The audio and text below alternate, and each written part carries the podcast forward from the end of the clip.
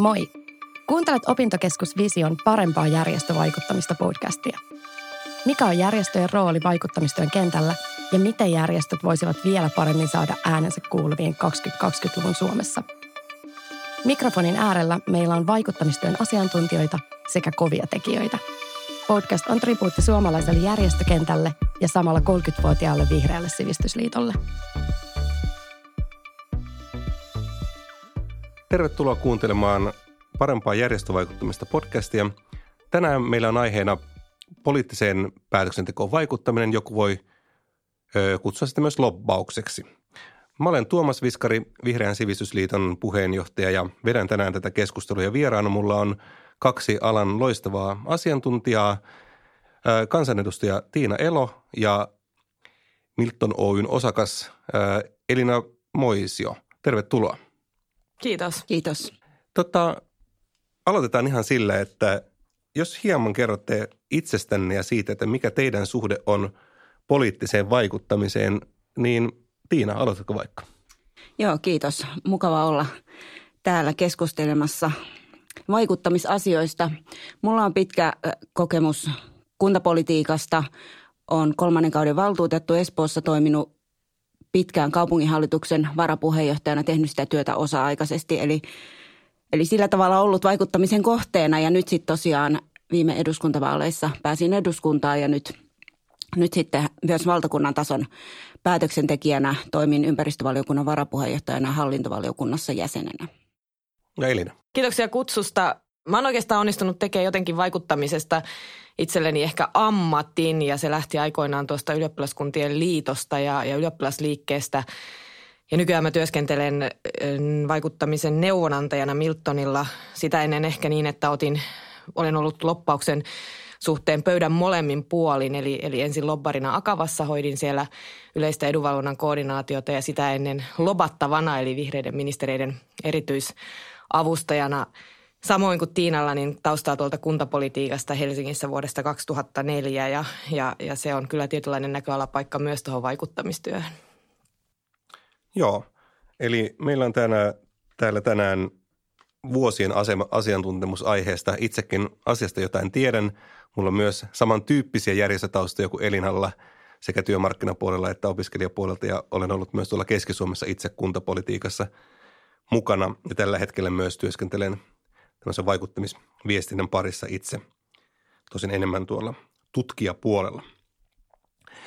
Mutta aloitetaan ihan semmoisella, että mitä teille tulee mieleen niin kuin yhteiskunnallisesta vaikuttamisesta tai poliittisesta vaikuttamista? Mistä teidän mielestä puhutaan silloin, kun puhutaan loppaamisesta tai poliittisesta vaikuttamista? Mistä on kysymys?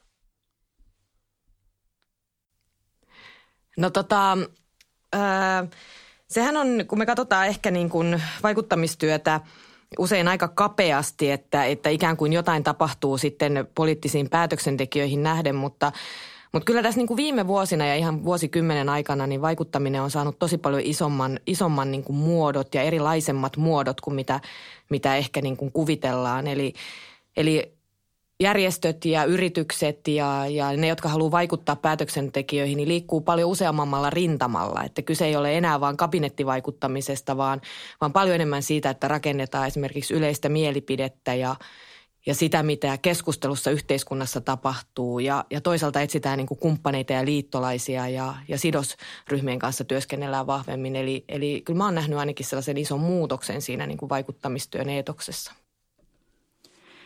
Mä taas en tainnut äsken mainita, että on siis Espoosta, eli, eli Espoossa kuntapoliittista työtä, työtä tehneenä, niin päätöksentekijänä jotenkin näen sen, että kun on tullut vaatimukset myös päätöksenteon avoimuudesta, se tarkoittaa, että, että että ideaalitilanteessa varsinkin siinä, siinä päätöksenteon valmisteluvaiheessa pyritään saamaan erilaisia näkökulmia päätöksenteon pohjaksi ja siinä, siinä myös niin kuin eri tahojen vaikuttamistyöllä on iso merkitys, että parhaimmillaan pystyy oikeasti tuomaan siihen päätöksentekoon ö, näkökulmia ja, ja totta kai ne niin kuin sen, sen oman, oman intressitahonsa näkemykset, mutta että sitten taas päättäjänä tietenkin on helpompi tehdä päätöksiä silloin, kun tuntuu, että on, on eri näkökulmat siinä pöydällä, joita pystyy sitten niin kuin arvioimaan sen, sen päätöksenteon pohjaksi. Että sillä tavalla näen, että, että kun on tultu ulos päätöksenteossa kabineteista ja toivottavasti tullaan vielä enemmän, niin sillä on niin kuin suurempi vaikut, niin kuin merkitys myös sillä vaikuttamistyöllä ja, ja tietenkin myös sitten siinä onnistumisella, että mikä ääni kuuluu sitten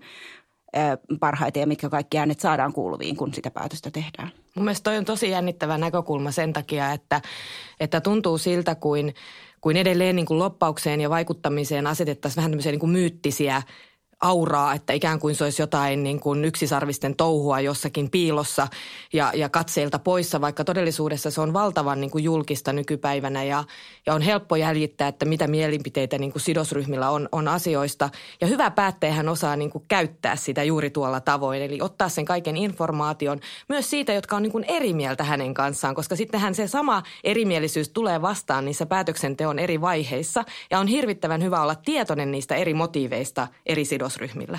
Ja juuri toi, toi on niin kuin tavallaan just itse päättäjänä ajattelen, että mikä onkaan kiusallisempaa kuin se, että kun päätös on aika loppuvaiheessa ja sitten tulee ilmi erilaisia vaikutuksia, mitä sillä päätöksellä on eri, eri vaikka just ihmisryhmiin tai, tai ympäristöön tai luontoon. Ja jos ne ei ole tullut esiin siinä päätöksenteon valmisteluvaiheessa, niin se on sitten niin tosi kurja, koska sitten ne näyttäytyy päätöksen hidastamisena tai päätöksenteon vaikeuttamisena, jos siinä vaiheessa rupeatkin kyseenalaistamaan ja peruuttamaan, että hei, me ei ollakaan näitä kaikkia huomioita. Että mä näen, että, että parhaimmillaan se vaikuttaminen on niin kuin arvokas osa päätöksentekoa. Tästä tuli musta kaksi mielenkiintoista pointtia. Ensimmäinen oli oikeastaan tämä, tämä kysymys siitä, että, että tietyllä tavalla se vaikuttaja myös palvelee osittain sitä päätöksentekijää. Eli, eli jollain tavalla niin kuin tosi moni poliitikko, tosi moni päätöksentekijä niin kuin haluaa tehdä – joitakin asioita, haluaa vaikuttaa hyviin juttuihin, itselle, itselle tärkeänä pitämiin, pitämiin asioihin, mutta se ei oikein tiedä miten. Ja, ja tota, se haluaisi ikään kuin informaatiota siitä, että miten hän pystyisi parhaalla tavalla vaikka edistämään jotain kysymystä täällä. Ja se on musta niin kuin keskeinen pointti sille vaikuttajalle, että tavallaan tarjota, tarjota tavallaan jotain instrumentteja siihen, siihen kysymykseen. Ja sitten tota, toinen toinen seikka, mikä tässä sitten tuli mieleen, niin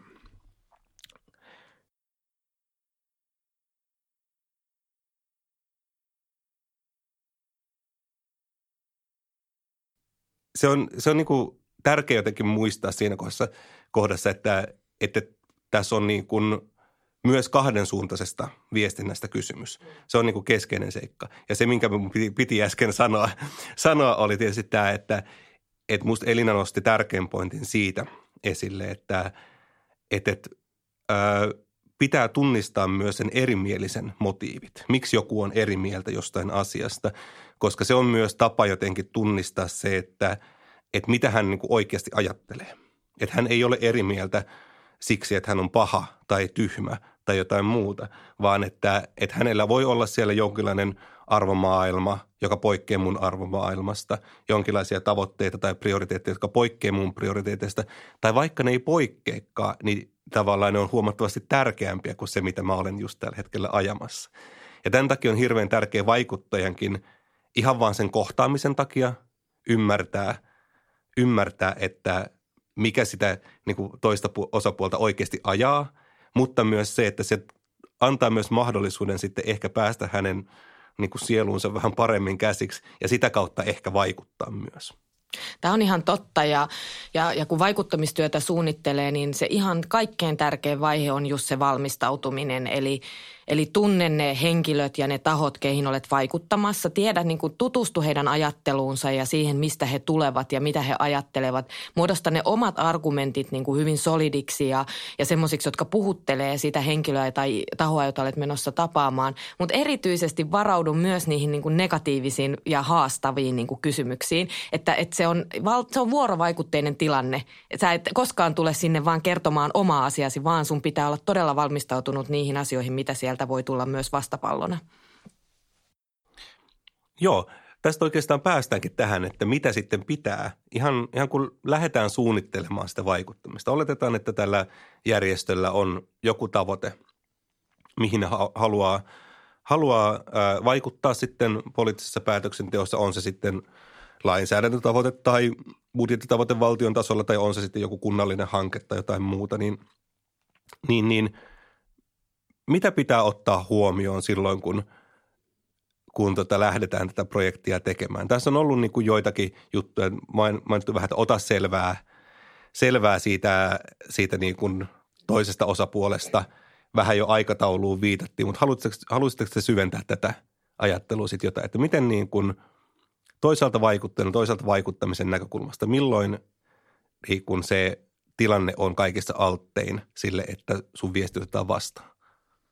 No ehkä päättäjänä, kun asia katsoo, niin miettii, että se ajankohtaisuus on tietenkin yksi. Että jos on asia, joka on jollain tavalla päättäjien pöydällä, niin silloin, silloin se alttius tarttua siihen on selkeästi suurempi. Että et se kuin kytkeminen siihen, siihen, että tavallaan mihin päätökseen halutaan vaikuttaa – sitten tämän informaatiotulvan aikana, niin se, että mitä niin kuin selkeämmin se viesti on kiteytetty ja mitä niin kuin konkreettisemmin perusteltu, niin aina parempi, koska sitten just sellaisia niin kuin kymmenien a perusteellisia selostuksia ei sitten kuitenkaan päättäjä ehkä jaksa loppuun asti lukea.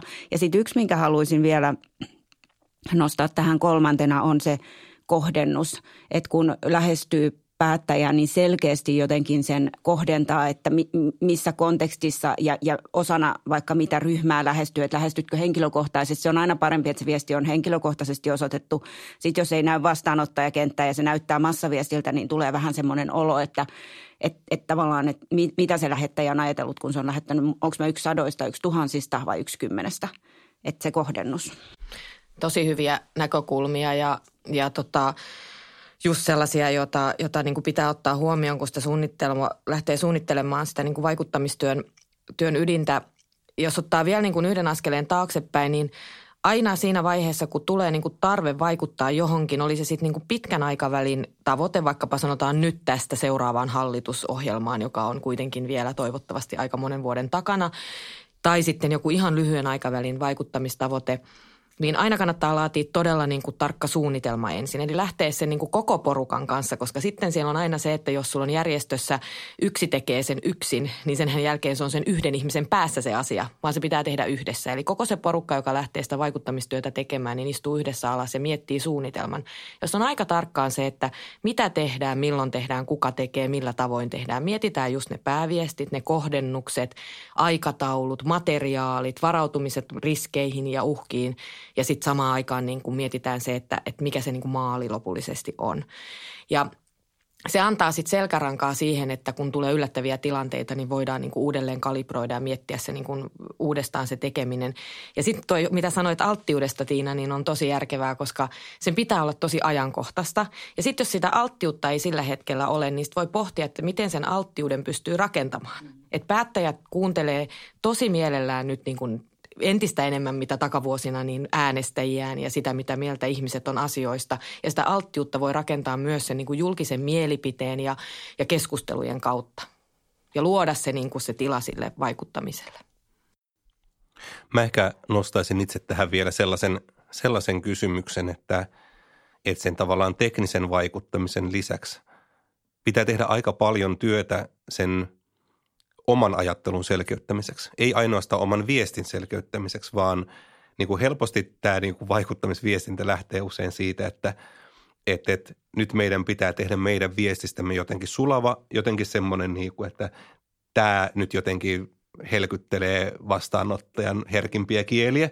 Ja, ja tota, siinä vaiheessa usein niin kuin ollaan – olla jotenkin niin syvällä jo siinä omassa tavoitteessa niin syvällä sen oman tavoitteen tärkeydessä suhteessa kaikkiin muihin tavoitteisiin, että jotenkin ei hetkeäkään mietitä sitä, että miksi me ollaan tätä mieltä. Onko tämä joku tietty spesifi kysymys, niin kuin just se, mitä me halutaan, vai voidaanko me saavuttaa meidän oikea tavoite jollain muullakin tavalla, jos tämä nyt sattuu törmäämään seinään tai – jos tätä nyt ei ollut kaupungin strategiassa tai jos tätä ei nyt ollut hallitusohjelmasta jotain muuta, niin onko meidän tavoite itse asiassa syvemmällä tasolla jotain muuta ja se on saavutettavissa jotain muita kautta. Et siinä on semmoinen niin kuin, paitsi sen teknisen prosessin, niin myös, myös tota tämmöisen jotenkin ihan oman ajattelun kehittämisen paikka. Ja silloin, silloin pystyy myös paremmin vastaamaan niihin hankaliin vastakysymyksiin, mitä sieltä toiselta vastapuolelta tulee. Mä oikeastaan vielä tartun tohon, mitä, mikä on aina tämän vaikuttamistyön perus, perusasioita on tämä ajoitus, mihin Tiina viittasi jo vähän aikaa sitten. Eli, eli, eli viesti silloin, kun se asia on oikeasti pöydällä ja silloin, kun se voi jollain tavalla siihen vaikuttaa, mutta milloin se on pöydällä ja mi- miten, miten siihen vaikutetaan, keneen vaikutetaan missäkin vaiheessa. Että tämähän poikkeaa aika paljon verrattuna siihen, että onko sulla sitten kunnallinen päätöksentekijä, joka tekee niin kuin sen päivätyönsä ohella ja sen valmistelun tekee joku muu, vai onko sulla poliittinen kabinetti ministeriössä, joka valmistelee lainsäädäntöä, ohjaa lainsäädännön valmistelua siellä. Niin milloin, milloin oikeasti pitää sitten olla No tämä on varmaan just näin, että ehkä, ehkä niin kuin kuntapolitiikassa ne asiat myös, myös no, ne on ehkä jollain tavalla ne on konkreettisempia ja, ja ne myös ehkä nousee, nousee siitä, että, että ne jollain tavalla mm, niin kuin on ajankohtaisia, on tulossa päätöksenteko, jolloin, jolloin sitten niin kuin järjestöt siihen reagoi. Toisaalta samalla tavalla sielläkin on vuosittain budjettikierrot ja, ja määritellään se, että miten, miten kaupungin, kaupungin rahoja allokoidaan, allokoidaan mihinkin. Mutta siellä mm, verrattuna niin kuin – valtakunnan tason politiikkaan, niin kunnissa ei ole ehkä myöskään niin järjestäytynyttä se, että, että miten, miten niin kuin eri vaikuttajatahojen kantoja otetaan huomioon verrattuna vaikka eduskuntatyöhön, jossa on valiokunnissa kuitenkin on viralliset kuulemiset ja on mahdollisuus päästä ihan niin kuin osaksi sitä, sitä prosessia silloin, kun puhutaan lainsäädäntötyöhön vaikuttamisesta. Tai jos me puhutaan hallitusohjelmatyöstä, niin kyllähän siinäkin oli, oli järjestöt tosi aktiivisia ja, ja muut vaikuttajatahot – olemalla säätytalon edessä tai lähettämällä omia hallitusohjelmatavoitteitaan, joita oikeasti tarkalla silmällä myös luetaan neuvottelijoiden keskuudessa. Tiedän sen, kun siellä neuvottelupöydissä on istunut, että se on oikeasti arvokasta tietoa siihen päätöksentekoon. Että tässä on ehkä vähän kaksi eri asiaa, että nouseeko meillä joku akuutti kriisi – vaikka sitten kunnan toiminnassa on sitten liian vähän hoitajia jossain tai joku luonnonsuojelualue uhattuna tai, tai luontoalue uhattuna, että vaikutetaanko siihen vai vaikutetaanko semmoiseen niin kuin pitkän aikavälin niin kuin suuntaan, mihin halutaan politiikkaa tai, tai rahojen jakoa viedä. Niin tämä on jännä, kun nythän se melkein kysytte sitä, että, että missä se valta on, että kuka sitä valtaa mm. käyttää ja Näin milloin just. siellä pitäisi niin. olla vaikuttamassa. Ja, ja se on tosiaan paljon hienosyisempi juttu ja, ja nythän on jopa niin, että, että niin kuin esimerkiksi just vaikka valtakunnan politiikassa, niin eri hallituksilla on eroja siitä, että kuka sitä valtaa käyttää. Että, että edellinen hallitus ei halunnut kuulla järjestöjä kovinkaan paljon ja nykyinen hallitus on paljon enemmän sidosryhmän myönteisempi. Nykyisellä hallituksella on valtava määrä erityisavustajia ja valtiosihteereistä, joista heistäkin vain osalla se todellinen valta on. Eli, eli kyllä se täytyy aika pitkälti niin kuin lähteä pureutumaan aina jokaisessa kysymyksessä erikseen, että kuka sitä todellista valtaa saa käyttää. Ja silloin ei myöskään pidä unohtaa niin kuin päättäjien ja ihan poliitikkojen ohella just sitä virkamieskuntaa, koska ne vetää sen ensimmäisen puumerkin paperiin. Ja se on yleensä se paras hetki olla muodostamassa sitä ihan pohja, pohja niin kuin oletusta ja pohjapaperia. Ja sitten sitä, että ketkä vaikuttaa niihin virkamiehiin ja niihin päättäjiin, ketä ne kuuntelee, ketkä on heidän lähipiiriään, keneltä ne ottaa neuvonsa, ketä esimerkiksi puolueessa työskentelee työryhmissä. Eli se on niin kuin valtava laaja kenttä, josta täytyy ihan käsin jokaisessa kohdassa kanssa erikseen poimia ne, ketkä käyttää valtaa missäkin kysymyksessä. Joo, tämä on tavallaan, mä ehkä vielä, vielä tota, pidän teitä tässä hetken tämän aiheen, tämän aiheen ympärillä, koska siis valtion päätöksenteosta, kansallisessa päätöksenteossa ja lainsäädäntötyössä prosessit on aika selkeät ja ne on itse asiassa aika avoimet. Hallitus on julkistanut oman toimintasuunnitelman neljän vuoden ajalle, jossa on silleen tavoitteellinen noin kuukaustason – tota, aikataulutus, että milloin mitäkin on vähintään päätöksellä, josta pystyy sitten laskemaan taaksepäin, että miten nämä prosessit lähtee menemään. menemään. Hallitus julkaisee lainsäädäntösuunnitelmia, että nämä ja nämä on tällä hetkellä valmistelussa. Kaikki on sinänsä, sinänsä niin kuin olemassa. Kunta on usein hirveän paljon enemmän niin kuin hajallaan. Ja se on jotenkin tietyllä tavalla enemmän piilossa jopa niiltä päätöksentekijöiltä, jotka tosiaan tekee, tekee niin kuin sivutoimisesti. Se on paljon enemmän viranhaltijavetoinen – vetonen systeemi sitten, sitten kuitenkin, niin mikä olisi teidän ohjettaa sitten sellaiselle järjestelylle, joka haluaa sinne kuntaan mennä? Ja jotenkin siihen, että mitkä on sitten siellä. Ensinnäkin, kun, kun keneen ottaa yhteyttä missäkin vaiheessa ja mitkä on niin olennaisia ohjaavia dokumentteja, mistä kannattaa ehkä katsoa, että mitä voi olla tulossa tai joihin kannattaa vaikuttaa niiden valmisteluvaiheessa. No Tietyllä tavalla tietenkin ihan ne peruspaperit, jotka on valtuuston hyväksymiä, eli, eli aina kulloinenkin niin kuin kaupungin tai kunnan strategia ja sitten budjetti. Koska budjetissa on itse asiassa aika paljon informaatiota, kun osaa sitten katsoa ne niin kuin selitysosuudet ja investointiosuudet ja muuta.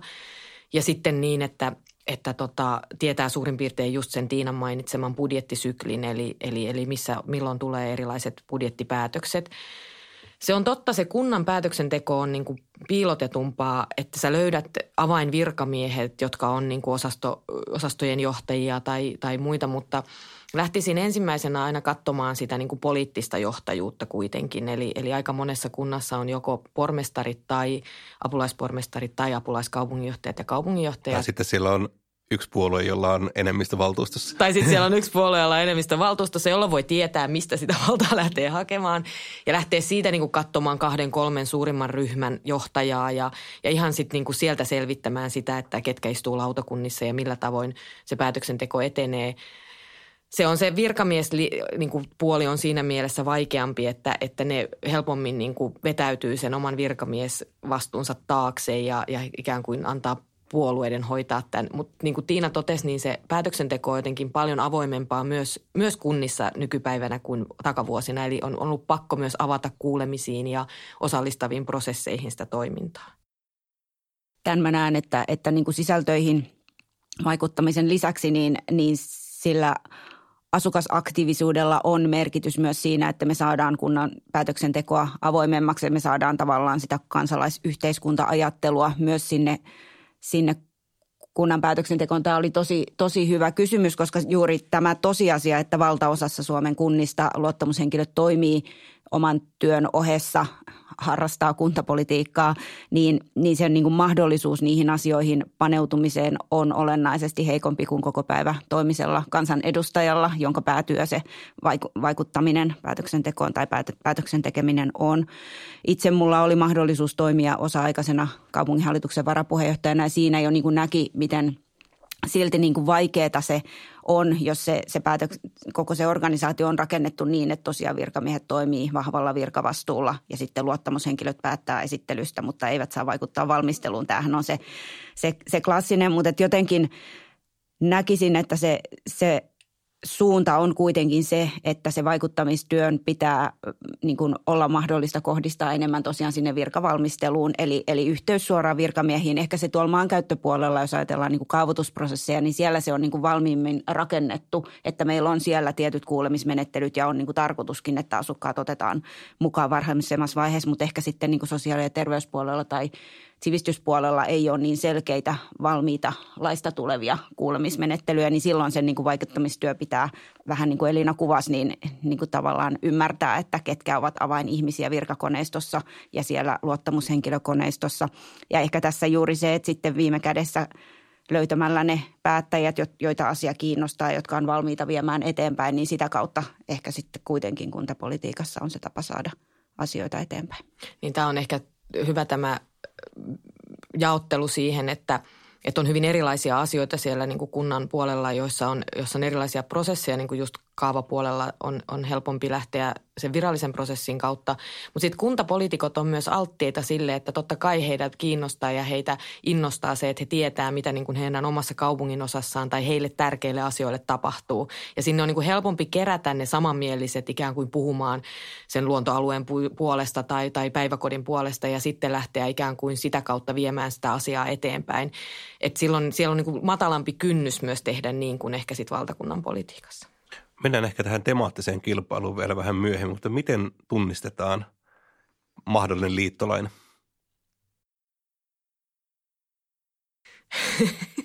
miten tunnistetaan mahdollinen liittolainen? Se vaatii järjestöiltäkin vähän niin kuin sitä taustatyötä, että jos sä etsit päättäjistä liittolaisia, niin sit pitää vaan kaivaa, kulkaa heidän niin kuin vaaliohjelmiaan, heidän nettisivujaan, heidän puheitaan, heidän niin kuin blogejaan ja sitä, mistä, mistä niin kuin näkee, mistä he on kiinnostuneita ja millä tavoilla. Et se on, se on niin kuin käsityötä sekin sitten. Joo, tämä oli vastaus, jonka halusinkin. Nyt ehkä tässä välissä kuulijoille kuitenkin syytä vielä sanoa, että – että me kaikki tässä pöydän ympärillähän ollaan toimittu suhteellisen isoissa kaupungeissa, Helsingissä, Espoossa, Jyväskylässä, Mut, ja tota, sinänsä niin kuin logiikka monissa kunnissa on niin kuin kuitenkin hyvin samankaltainen, että Helsingissä ja Espoossa ehkä päätöksentekijöiden resurssit on vähän laajemmat, mutta toisaalta se heidän ajankäytön vaatimus on, on myös sitten usein paljon, paljon suurempi, että välttämättä sitten semmoinen kuitenkaan tota, äh, sanotaan tämmöinen kiireen ja kiireen ja käytettävissä olevan ajan suhde ei sitten niin paljon kuitenkaan poikkea. Ja, ja, ja, ja sitten se vähän niin kuin riippuu hyvin pitkälti siitä, että minkälaisessa ympäristössä toimii. Et tosiaan sitten meillä on Suomessa valtava määrä kuntia, niin kuin mä tuossa vähän totesinkin, jossa on tosiasiallisesti yksi puolueen valta. Ne, ne on usein pienempiä, pienempiä kuntia, joissa tyypillisesti on sitten keskustan tai RKPn, RKPn tuota, enemmistö, enemmistö siellä. Ja se tietysti muodostaa jo hyvin toisenlaisen ympäristön sitten siihen vaikuttamiseen. Mutta tietyllä tavalla nämä perusprinsiipit siitä, että mitä asioita millä aikataululla tuodaan, niin ei ne niin olennaisesti kuitenkaan tästä poikkea. Ja ehkä tässä me ehkä puhutaan myöhemminkin, mutta että voisi nostaa myös sen julkisuuden merkityksen, että kyllähän se tänä päivänä sillä on yhä suurempi ja suurempi merkitys ja sitä voi, voi käyttää monella tavalla, mutta hyvin käytettynä niin julkinen paine on kuitenkin ihan yksi keskeinen keino saada myös päättäjiä heräämään. Tämä on mielenkiintoinen näkökulma, koska me on nähty ehkä sellainen niin kuin myös yhteiskunnallisen kampanjoinnin niin kuin nouseminen ja erityisesti järjestöpuolella se, että, että kun haluaa puskea sitä omaa agendaa, agendaa sinne niin kuin päättäjien pöydälle, niin silloin, silloin sen just nimenomaan, niin kuin Tiina sanoi, sillä yhteiskunnallisella keskustelulla on ihan valtava merkitys. Ja sitä pystyy nostattaa hyvin eri tavoilla, eli voi etsiä sellaisia niin kuin puhemiehiä, jotka on näitä niin sanottuja vaikuttajia ja influenssereita, jotka sitten niinku käyttää ikään kuin sitä puhevaltaa ja kutsuu yleisöjä puhumaan siitä asiasta hänen kanssaan. Tai sitten ihan lähtee niin kuin miettimään semmoista kampanjointia, joka näkyy sosiaalisessa mediassa tai, tai jopa niin kuin, ö, valtakunnan mediassa. Ja ne ei aina vaadi niin kuin valtavia rahasummia, että ei tarvitse laittaa niin kuin mainoskampanjaa televisioon, vaan hyvin oivaltavalla, jopa edullisella kampanjalla pystyy niin kuin kiinnittämään siihen asiaan todella paljon ihmisiä. Ja mehän on nähty se niin kuin viime vuosina tämmöisten kampanjoiden kautta, millä tavoin sitten ne puskee sen niin kuin asian jopa läpi niin kuin vaikka jossain tahdonkaan. Joo. Nämä on myös semmoisia, joihin sitten päätöksentekijän kannalta sisältyy hirveän paljon semmoisia myös, myös sudenkuoppia, koska semmoinen jotenkin niin kuin semmoisessa vaalikoneiden niin kuin jälkiaallossa tuli nämä tämmöiset sitouttamiskampanjat ennen vaaleja, joissa tavallaan haetaan ennakkositoumuksia päätöksentekijöiltä johonkin tiettyyn juttuun, jotka on hirveän tehokkaita tapoja saada sen ihmisen niin kuin kasvot jonkun asian taakse ennen kuin se on edes, edes tota, ää, päätöksellä se asia. Se on sitten toinen kysymys, että kuinka kannattavaa se sitten on ja missä, niin kuinka kannattavaa se toisaalta on vaikuttajalle ja kuinka kannattavaa se toisaalta on niin kuin sille päätöksentekijälle. Että tässä on ehkä vähän merkkejä myös siitä, että ne potentiaaliset päätöksentekijät niin alkaa myös vähitellen pikkusen muutaman – kiusallisen esimerkin jälkeen niin varoa myös tämmöisiä, tämmöisiä juttuja, että, että harvalla on sitä niin kuin West Wing-televisiosarjassa oli tässä viimeisessä kampanjassa republikaani ehdokas Arnold Winnick, joka sanoi, sanoi suurin piirtein sillä tavalla, että jos et pysty ottamaan heidän rahojaan ja juomaan heidän viinojaan ja sen jälkeen äänestämään heitä vastaan, niin tämä bisnes ei ole sinua varten. Mutta tämä on totta, ja mä luulen, että nämä tämmöiset – allekirjoituskampanjat päättäjiin päin niin koki pienen inflaation ja päättäjät on huomattavasti paljon varovaisempia esimerkiksi koulutuslupauksen jälkeen kirjoittamaan nimeään alle mihinkään, minkä he kokevat sitten vastassaan seuraavat neljä vuotta. Ja ehkä niin kuin kampanjoita pitääkin ajatella siinä mielessä niin kuin laajemmin, että, että kyse ei ole pelkästään niin kuin kohdeyleisönä siitä päättäjäkunnasta, vaan sä haluat myös ne ihmiset ajattelemaan sitä asiaa. Ja on tosi paljon semmoisia järjestöjen tekemiä kampanjoita, Mulle tulee mieleen esimerkiksi tämä Väestöliiton paras syy, jossa he puhuu työn ja perheen yhteensovittamisesta semmoisten oivaltavan niin kuin videon avulla, joka saa mut edelleen itkemään joka kerta, kun mä katson sitä, koska se on oikeasti niin koskettava. Ja toki tämä tunteilla pelaaminenhan on tullut tähän kenttään myös ihan eri tavalla, ja, ja se on jopa välillä vähän pelottavaa, mutta kyllä se sitten saa ihmiset, niin kuin se, se saa, tunne-elämys saa sut ajattelemaan sitä asiaa paljon enemmän. Mä näen, että hyvä, hyvä niin kuin julkisuuden kautta vaikut, toteuttamista se edellyttää sitä, mihin Elina tässä aikaisemmin on viitannut, että kuitenkin, että sit pitää olla niin kuin vastaukset myös niihin niin kuin vastakysymyksiin tai pitää osoittaa, että ymmärtää, mihin kokonaisuuteen se asia liittyy ja minkälaisia vaikutuksia sillä on, että se pelkkä niin kuin vahva viesti ilman, että sitten sen takaa löytyy sitä kokonaisuutta, että vaikka me niin kuin viestitään vahvasti, koska me halutaan läpi tämä meidän asia, niin me ymmärretään, että tästä on pohjimmiltaan kyse ja tähän me ollaan pyrkimässä ja näin se tekisi maailmasta paremman. Et, et ainakin niin kuin päättäjänä koen sitten, että jos, jos niin kuin tulee todella vahva viesti, mutta sitten on sellainen olo, että ei, ei hahmota mihin tämä perustuu, niin sitten se kynnys niin kuin tarttua on paljon suurempi kuin se, että jos näkee, että tämä on todella huolella mietitty ja, ja, ja arvioitu ja on vahvat perusteet. Niin tämä on, tämä on hyvä näkökulma sen takia, että on tärkeää, että sulla on niin ne kaikki instrumentit yhtä aikaa. Että sit sä oot tehnyt sen perustyön, mihin, mihin niin kuin esimerkiksi Tuomaskin aluksi viittasi, että sulla on se niin kuin laajempi tarkoitus sille asialle ja sulla on se niin kuin ajattelu siellä taustalla. Ja sit sä oot tehnyt sen niin kuin suunnittelun, että mitä sä teet sinne päättäjän rajapintaan. Sitten sulla on se julkisen keskustelun rajapinta, missä sä käyt sitä muiden ihmisten kanssa. Ja sitten kolmantena palikkana ehkä sulla on vielä sit se sidosryhmätyö, että sä löydät ne liittolaiset ja kartotat ne viholliset ja, ja löydät sen niin kuin yhteisen rintaman sieltä. No mitä sitten, tota, mitä ainakaan ei pidä tehdä? Me ollaan aika paljon käyty läpi sitä, että, että mitkä on nämä perusasiat ja tavallaan tässä on mun mielestä tullut pitkälti tämä paketti, paketti tätä keskusteluahan sitä sinänsä voisi jatkaa loputtanut. Mitä nyt ainakaan ei pidä tehdä?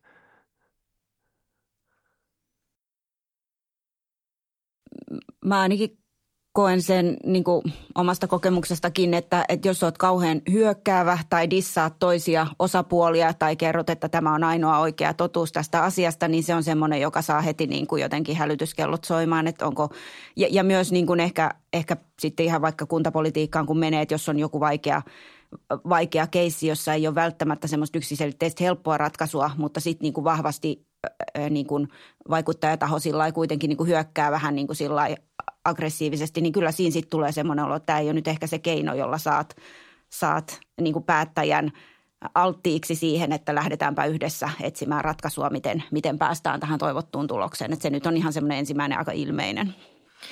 Tämä on, tämä on mun mielestä just se kaikkein suurin – niin kuin hait, tai sanotaan suurin riski on siinä, että sä saat lopulta sen vastapuolen niin kuin vieroksumaan sun agendaa sillä, että sä meet aggressiivisesti tai hyökkäävästi tai valmistautumattona. Tai jopa niin, että, että sä meet niin kuin sillä väärälle ihmiselle puhumaan vääriä asioita. Tai sitten sellaisella niin kuin vähän semmoisella vanhanaikaisella rakennan jotakin omituista niin kuin salaliittoa tai muuta tämän tyyppistä. Eli, eli aika tosi niin kuin rehellisellä pitää olla. Sitten toinen on semmoinen, mihin itse joskus törmäsin, että sä lähdet siitä niin kuin tilaisuudesta tai tapaamista pois ja sä et ole ihan varma, että mitä he halusivat. Eli puhutaan yleisiä ja ollaan samaa muuta siitä, että ilmastonmuutosta pitää torjua ja, ja sitten sä oot sieltä lähet silleen, no olipa kyllä mukavaa, mutta en tiedä mitä he halusivat. Eli kuitenkin ihmiset pitää jäädä niin kuin mielikuva siitä, että, että mikä, mikä tässä niin kuin oli tarkoituksena tässä tapaamisessa. Joo, tämä liittyy nimenomaan tähän oman, oman ajattelun valmistamiseen myös ja se on, se on just silleen, niin paljon kuulee niitä esimerkkejä, että oli se ihan kiva tapaaminen ja hirveän kiinnostavia asioita niillä oli, mutta ei ne millään tavalla liittynyt mihinkään, mitä me tehdään. Joo, just näin. Ja tota, että se on niin kuin semmoinen kysymys, että siinä on se taustatyön merkitys tulee. Mä lisäisin tähän semmoisen, että, että niin kuin älä aiheuta sille vastaanottavalle taholle semmoista oloa, että sä pidät häntä tyhmänä. Joo, mieluiten ei. Vaikka pitäisitkin, niin, Ai, niin, niin.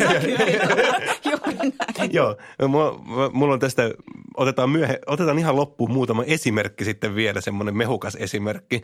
Mutta mä, mä en voi vastustaa tässä, että mä oon kerran ollut siis tota, lobattavana jääkö nyt sanomatta, mutta isohko edunvalvontaorganisaatio, jolla on niin kuin ammattimainen edunvalvonta ja, ja tota, resurssit.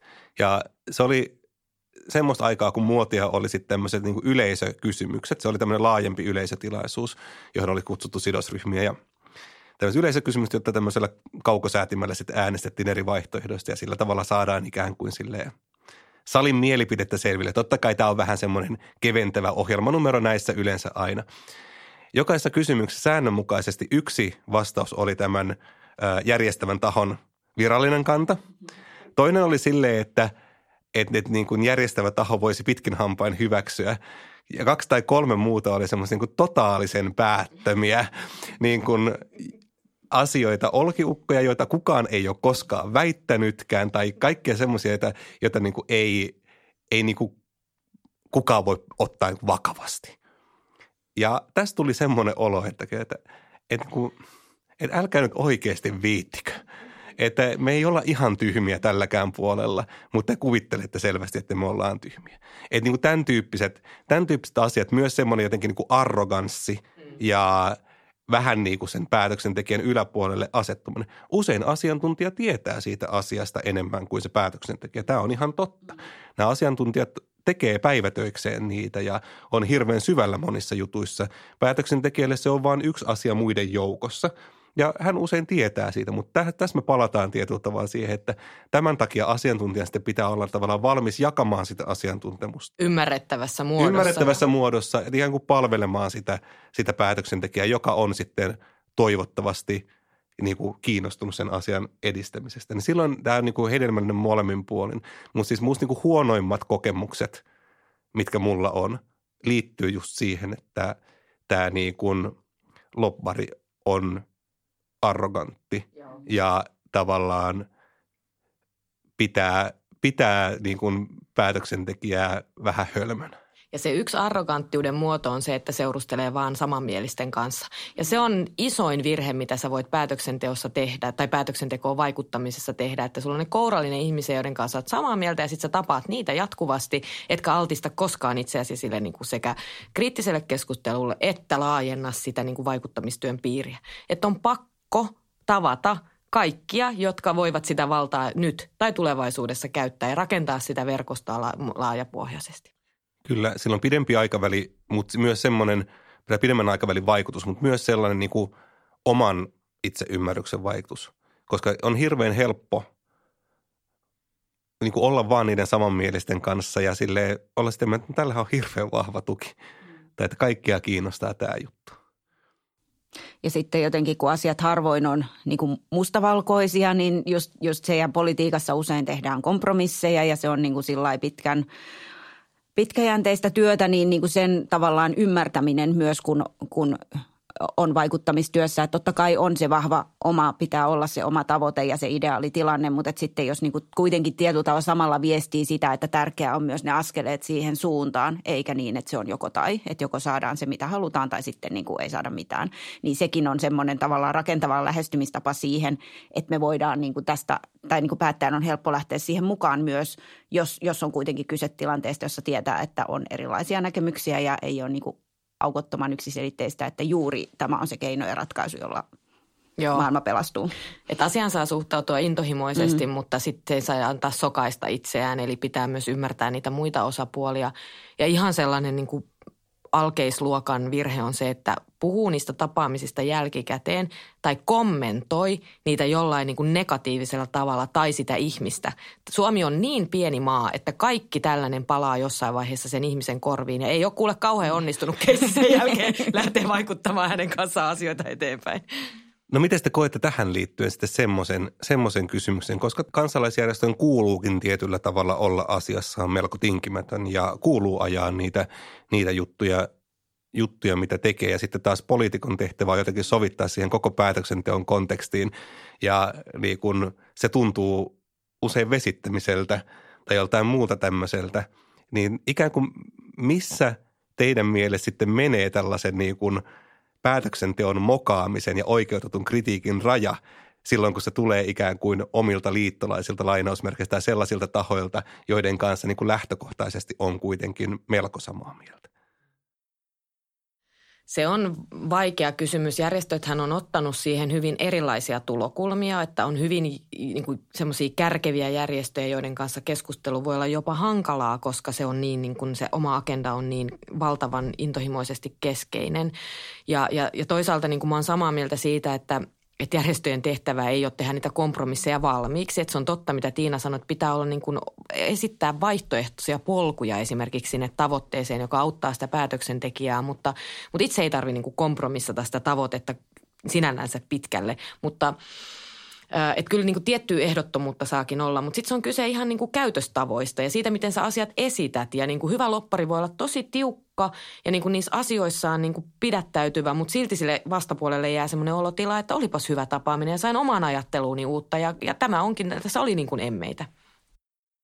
Joo, palaan siihen, mitä sanoin, että tarkoitan just tai näen, että sitä julkista painetta me niin, niin kuin tarvitaan. Ja just sitä, niin kuin, että järjestöjen kuuluukin pitää tiukasti kiinni siitä omastaan, mutta just, että se viesti välittyy niin, että on kyse asioista eikä niin kuin ihmisistä. Ja ettei tuu niin kuin, vaikka miettii tätä ilmastokeskustelua, minusta on niin äärimmäisen tärkeää, että ilmastolakkolaiset jaksaa muistuttaa asiasta joka ikinen perjantai ja se tuntuu hieman pahalta sitten, kun kokee, että, että ei tehdä tarpeeksi ja ei tehdä riittävän paljon, vaikka, vaikka ikään kuin kaik, kaikkensa sitten yrittää päättäjänä. Mutta sitten pitää jotenkin muistaa, että ne on ne eri niin roolit ja, ja, ja se ei ole henkilökohtaista ja, ja taitava vaikuttaja – myös, myös tekee sen selväksi, että se ei ole niin kuin henkilökohtaista, että ne on ne asiat, jotka on tärkeitä ja, ja heidän tehtävä on saada mahdollisimman laaja joukko ihmisiä niiden asioiden taakse. Ja, ja se tapahtuu juuri niin, että ihmis, tai kuitenkin, että semmoinen tietty arvostava vuorovaikutus kuitenkin säilyy, säilyy. Ja semmoinen niin kuin tietty, että ei, ei lähtökohtaisesti ajatella, just niin kuin Tuomas taisi jossain kohtaa sanoa, että, että, että, että ihmiset on pahoja tai tyhmiä, jos ne ei niin kuin, ö, ole täysin samaa mieltä. Joo, ja mun mielestä konfliktia voi myös käyttää. Se on, se on niin kuin tapa, jolla, jolla voi niin kuin rajattuja määrää asioita ajaa ja voi kiivetä jonnekin ja voi tehdä jotakin niin kuin sen tyyppisiä tavallaan tekoja ja manovereita, jotka painottaa jonkun asian tärkeyttä, kunhan niin kuin hoitaa sen niin kuin perustyön samalla ja, ja osaa niin kuin kertoa ne argumentit ja muuta. Mutta se on hyvin rajattu määrä, miten niin kuin sit sellaista todellista sissitoimintaa voi tehdä nykyajan päättäjien pöydällähän on niin kuin tosi monta asiaa yhtä aikaa ja, ja sitten sinne pyrkii myös valtava määrä niin kuin tahoja koko ajan. Et jos ajatellaan niitä tapaamispyyntöjä, joita vaikka ministerille tulee ja joita sitten käsitellään, niin niitähän on niin kuin ihan valtava määrä. Ja sittenhän niitä priorisoidaan osittain sen niin kuin ajankohtaisuuden ja kiireellisyyden mukaan ja sitten niin, että voiko joku muu tavata, eli, eli onko kuka tahansa muu, joka voisi sen, sen tapaamisen esimerkiksi ministerin puolesta ottaa. Ja kyllä siinä niin kuin se Tiinan mainitsema niin kuin ajankohtaisuus on ihan yksi tärkeimmistä, eli että se on johonkin semmoiseen ajankohtaiseen prosessiin kiinnittyvä tapaaminen, jonka niin kuin tietäminen, niiden asioiden tietäminen auttaa sitä niin kuin henkilöä, henkilöä eteenpäin. Sittenhän päättäjillä on myös semmoinen normaali niin kuin bias, että kyllähän niin kuin vihreiden on mieluummin ja haluavat tavata niin kuin ympäristöjärjestöt ja, ja opiskelijajärjestöt ja ne sidosryhmät, jotka on niin kuin lähellä sitä omaa ajattelua. Ja sitten, että sitä pitää myös ylläpitää sen päättäjän sitä verkostoa sinne suuntaan, jolloin niin kuin sekin saattaa vaikuttaa siihen, että keitä sinne niin kuin omalle tapaamisagendalle mahtuu. Joo, päättäjänä se, se on just noin, kun, kun Elina kuvaa, että, että kun yhteydenottoja tulee paljon, niin joutuu sitten – jollain tavalla miettimään ja priorisoimaankin sitä, että mitä, mitä kerkeää, kerkeää siinä oman aikataulun puitteissa, niin silloin tosi, tosi tärkeä on juuri se, että vaikuttamaan pyrkivä pystyy fokusoimaan sen, sen, tär, sen, sen oman viestinsä, että ei, ei tule silleen yleisesti kertomaan, mitä, mitä heillä on mielessä, vaan fokusoi sen johonkin päätöksenteon alla olemaan asiaan. Sitten ehkä niin kuin kuntapolitiikan näkökulmasta, niin se kuitenkin, kun sitä tehdään oman työn ohella, niin silloin, silloin on tietenkin ne vahvana ne, ne virkamiespohjaesitykset, jotka niin kuin lähtökohtaisesti on se, se, minkä mukaan ollaan menemässä. Ja silloin se, että pystyy niin kuin siihen, siihen tuomaan vaihtoehtoja, niin siinäkin on, on niin kuin aika tärkeää just edelleen se, että tuntee sen, mihin pyrkii vaikuttamaan, tuntee sen niin kuin kentän tai sen sen, sen niin kuin virkavalmistelun suunnan, jotta sitten päättäjän on helppo myös niin kuin jotenkin ö, liittää se johonkin siihen, mikä asia on, on käsittelyssä. Et, et se on ehkä se niin kuin kaiken A ja O, että sieltä niin kuin nousee tai, tai pystyy sen viestinsä saamaan perille. Ja tässä kilpailussa päättäjän ajasta niin ihan niin kuin tärkein tekijä on semmoinen joustavuus, eli teille käy kaikki. Te voitte tavata ihan missä vaan, ihan milloin vaan. Kaikki ajat niin kuin viidestä minuutista puhelinkeskustelusta puolen tunnin tapaamiseen tai, tai tunti on jo niin, kuin niin luksusta kuin olla ja voi, niin, niin kaikki käy. Ja te tulette sinne, missä he ovat ja te, te ette, niin kuin, teille ei ole sellaista, että no, no me voidaan nähdä 12.12. kello 12 onnistu tai sitten ei niin kuin onnistu ollenkaan. Eli mahdottoman niin kuin joustavuutta omalta puolelta. Ja sitten se, että, että jos te löydätte tahoja, joiden kanssa te voitte, jos on vaikea päästä, niin liittoutukaa. Etsikää sellainen järjestö, joka on lähellä sitä päättäjää, niin että se ei voi kieltäytyä siitä tapaamisesta ja menette yhdessä sitä asiaa tekemään. Eli etsitte sen yhteisen agendan. Tai jos ajatellaan niin kuin tosi kategorisesti niin kuin silleen – että jotkut on enemmän niin kuin lämpimiä, lämpimiä niin kuin työntekijäjärjestöille ja toiset työnantajajärjestöille, niin etsikää sellaisia kompuksia, millä niin kuin pääsee sinne päättäjän tapaamispöydän agendalle. Sitten saattaa olla niin tosiaan, että, että, että jos jollakin päättäjälle on niin tosi helppo saada tunnin aika koska tahansa, niin sillä saattaa olla syynsä myös. Joo, kyllä. Tähän ehkä täytyy sanoa, että myös tässä aika nopeasti niin kuin kokemus opettaa, että ehkä alkuun tuoreena päättäjänä sitä on niin kuin alttiimpi silleen, että kuuluu nyt kaikille antaa kovasti aikaa ja sitten tajuu, että aika ei riitä yhtään mihinkään, jos siihen lähtee. Että sitten se niin kuin jotenkin tiivistyy myöskin se, se niin kuin, että kuinka – kuinka paljon. Ja sitten tässä tietenkin auttaa myös se, että sitten on niin kuin hyvät konkreettiset slaidit, jotka voi jättää matkaan, että vaikka tapaaminen olisi lyhyt, niin ne ydinviestit on kiteytettynä sitten paperille tai lähetetään jälkeenpäin sähköpostia. Melkein voi sanoa, että se on ihan hyödyllistä, jos ne on siinä paperilla mukana, koska sitten ne tulee siinä katsottua ja muistiinpanot kirjoitettua, että – Tämä on tosi tärkeää, että on materiaalit kunnossa ja jää jotain niin kuin konkreettista, jossa ne asiat on, varsinkin jos tapaaminen menisi jostain syystä vähän niin kuin jutusteluksi ja sekoiluksi, mitä ei tietenkään niin. koskaan niin. tapahdu. Sitten kannattaa pohtia sellaista, että miten tavoittaa ison päättäjäjoukon kerralla, että esimerkiksi just ja tilaisuuden järjestäminen, missä on päättäjäpaneeli, jossa ne kaikki on niin kuin kerralla, niin toimii joskus, ei aina, mutta voi toimia. Valiokuntien, työryhmien, erilaisten niin kuin, ö, kerhojen hyödyntäminen siinä, että, kun, että pääsee vaikkapa valiokunnan puheenjohtajan kautta kutsumaan koko valiokunnan tilaisuuteen tai ja järjestää eduskunnassa jotain. Että niin kuin miettii semmoisia erilaisia tapoja, että ne one-to-one tapaamiset on tosi tärkeitä, mutta sitten voi myös saada kerralla isomman joukon. Että tässä tavallaan tässä kilpailutilanteessa, jos puhutaan, niin siinä on oikeastaan kaksi ulottuvuutta, josta toinen on ikään kuin se, että on, on ne kil, lainausmerkeissä kilpailijat, jotka tavallaan pyrkii vaikuttamaan samaan asiaan – ehkä päinvastaisesta näkökulmasta, jotenkin poikkeavasta näkökulmasta. Ja se on niin kuin erityyppinen tilanne kuin se tilanne, jossa taas sitten kilpaillaan ikään kuin kaikkien asioiden joukossa sen päätöksentekijän ajasta ja kiinnostuksesta. Että on mun mielestä semmoinen hyvä huomio myös, että pitäisi miettiä, että minkälaista strategiaa näihin sitten mihinkin, mihinkin sitten kohdentaa. No tota, hirveän usein – tässä aikaisemmin viitattiin siihen, että usein tulee vastaan se, että, että, että siinä vaikuttamistilanteessa huomaa, että nyt ollaankin eri mieltä tästä asiasta. Mutta aika usein tulee myös semmoinen kädenlämpöinen, joo, tämä on tosi hyvä juttu. Niin, niin, niin miten tai minkälaisia ajatuksia teillä siitä on, että miten sitten semmoinen – periaatteellinen hyvän tahtoisuus muutetaan toiminnaksi. Koska maailmahan on niin kuin täynnä asioita, joita kaikki haluaa, mutta jotka ei toteudu. Ja, ja, tota, ja se on mun mielestä aika usein jopa semmoinen vähän hankala tilanne, koska siinä ei saa niin kuin mistään kiinni, että joo, no, vaikutti olevan samaa mieltä tästä jutusta ja, ja että merkataan tonne, merkataan tonne Exceliin, että sellainen vaalean-vihreä niin kuin positiivinen vastaanotto tällä.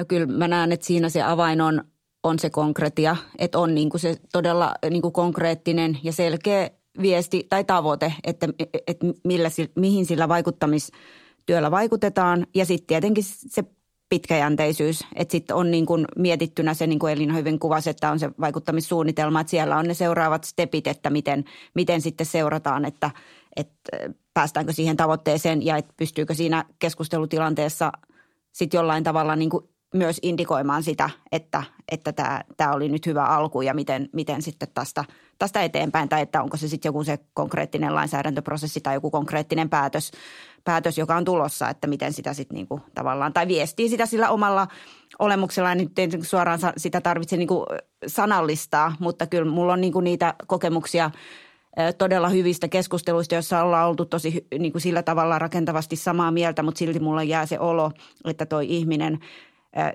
niin kuin tietyllä hyvällä tavalla, että se, se viestii mulle, että hän arvostaa minua juuri sen takia, että hän haluaa saada minut tekemään niin kuin, tai toimimaan sen tavoitteen puolesta, mutta että se on, on niin kuin positiivisen kautta, että se on vaan taitavan vaikuttajan niin kuin merkki, että saa, saa sen olon siihen vaikuttamisen kohteeseen, että toi arvosti mua ja, ja mä, mäpä taidan haluta, tai se vakuutti mut myös ja mä haluan lähteä toimimaan siihen suuntaan. Tekee omassa tavoitteestaan ikään kuin sen päätöksentekijän tavoitteen. Niin, mm. niin. Joo, ja on hyvä miettiä ja saa miettiä ennen esimerkiksi tapaamista, että mitä minä haluan, että tämä ihminen tekee tälle asialle.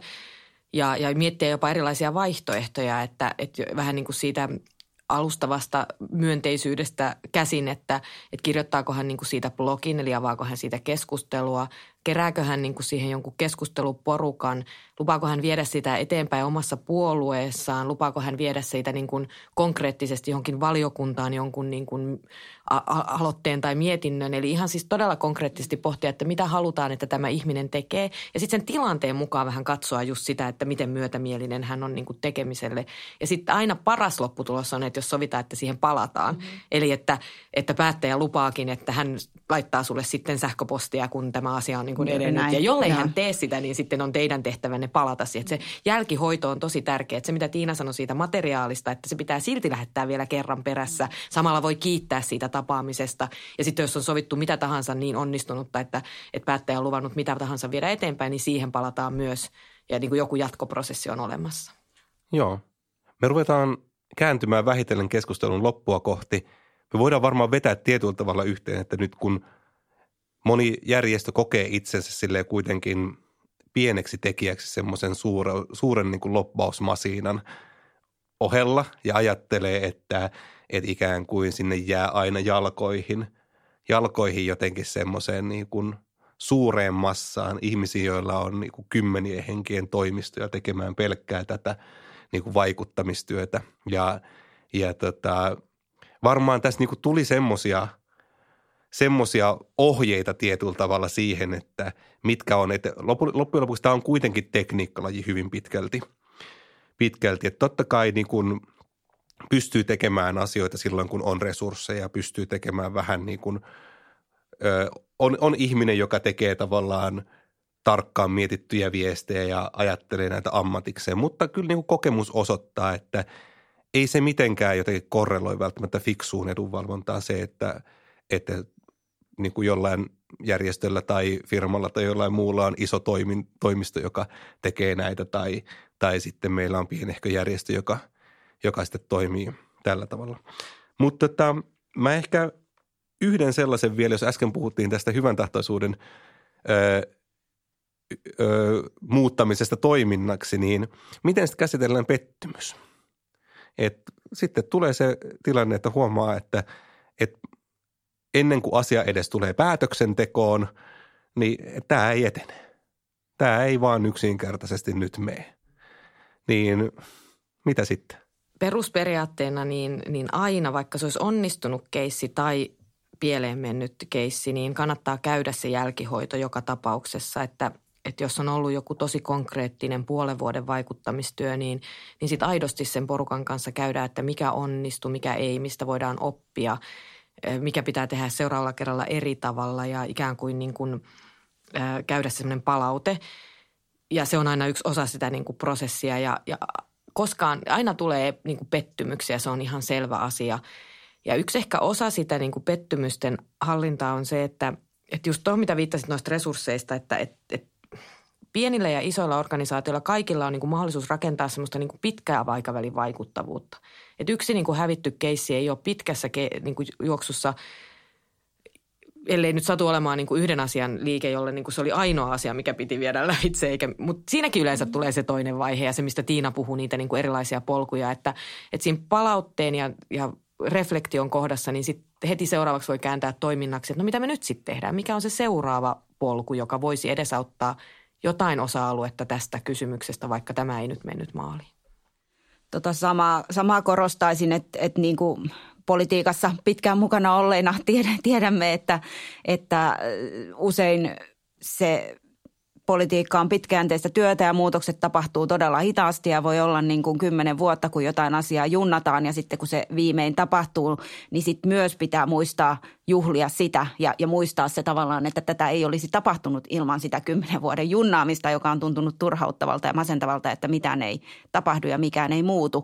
Että et jotenkin niin kuin löytää ne, ne pienet positiiviset signaalit tai ne pienet nytkähdykset, jotka on kuitenkin ehkä vieneet oikeaan suuntaan, jotka on vähän muuttaneet keskusteluilmapiiriä tai, tai, tai mielikuvia. Ja, ja sitten muistaa tietenkin se, että, että ne, jotka on ollut samalla puolella, siellä hävinneiden puolella, niin yhteydenpidon jatkaminen ja tosiaan niiden, niiden seuraavien steppien miettiminen, niin ei kannata luovuttaa. Ja politiikka on nykyään vielä semmoista sahaavaa liikettä vähän sen, että, että jos tänään häviät jotain, niin, niin neljän vuoden päästä on uusi hallitus Aivan. ja voit voittaa sen. Eli, niin. eli kyllä kannattaa, niin. niin kuin mitään ei koskaan ole täysin menetetty. Ja tämän takia musta on hirveän tärkeää tunnistaa se, että mikä tässä epäonnistumisessa johtuu siitä, että yksinkertaisesti asioista vaan ollaan eri mieltä ja mikä taas on sitten niin kuin tekninen epäonnistuminen vaikuttamistyössä. Se on niin kuin musta avain siihen analyysiin, että, että miten tätä pitää lähteä jatkamaan ja mitä asioita pitää lähteä jatkamaan. Ja se vaatii myös järjestöltä aika korkeaa itsereflektion tasoa, että pystyy erottamaan ne omat mokat siitä, että mitä nyt sitten tapahtuu niin kuin yleisessä ilmapiirissä. Otetaan loppuun vielä esimerkit. Kertokaa esimerkki jostain keissistä, mikä teidän mielestä on niin onnistunutta vaikuttamista tai niin tosi epäonnistunutta vaikuttamista niin omasta kokemuksestanne.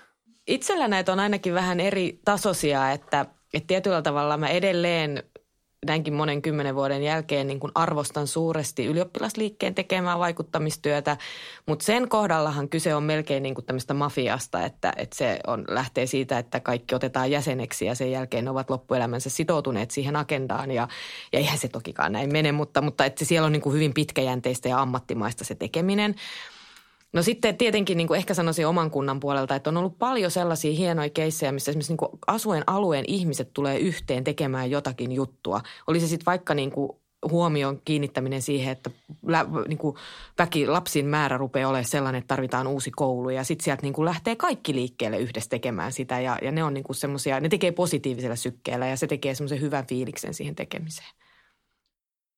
Mä ehkä kanssa onnistumisen nostaisin kuntapolitiikasta esimerkki siitä, että, että edetään monilla rintamilla meillä Espoossa yhden kartanon pelastaminen kuntalaiskäyttöön, joka, joka niin kuin lähti muutamasta aktiivista ja muutaman poliitikon niin kuin yhteisestä pohdinnasta ja, ja eteni sitten niin kuin yhdistyksen perustamiseen, eteli kuntalaisaloitteen tekemiseen samaan aikaan siellä kartanolla niin kuin aktiivisesti erilaisen toiminnan järjestämiseen, jolla saadaan sitten niin kuin asukkaat ja ihmiset tietoiseksi, saadaan media kiinnostumaan ja kirjoittamaan. Prosessi on vielä vaiheessa, mutta että, että mun mielestä esimerkki just semmoisesta niin positiivisesta ja myös niin kuin toiminnan kautta tekemisestä, että ei jäädä vaan niin kuin junnaamaan sitä, että nyt me halutaan tämä asia läpi, vaan ruvetaan tekemään, tekemään ja näyttämään, miksi, miksi se tavoite on itse asiassa tärkeä ja minkä takia siihen pitäisi sitten saada, saada myös kaupunki mukaan. Hyvä. Kiitos Tiina, kiitos Elina. Tämä oli parempaa järjestövaikuttamista podcast ja aiheena oli poliittisen päätöksentekoon vaikuttaminen ja loppuus. Kiitos kuuntelusta. Kuuntelit justiinsa Opintokeskus Vision parempaa järjestövaikuttamista podcastia. Jatka kuuntelua osoitteessa www.opintokeskusvisio.fi kautta podcast ja vinkkaa siitä myös kaverille.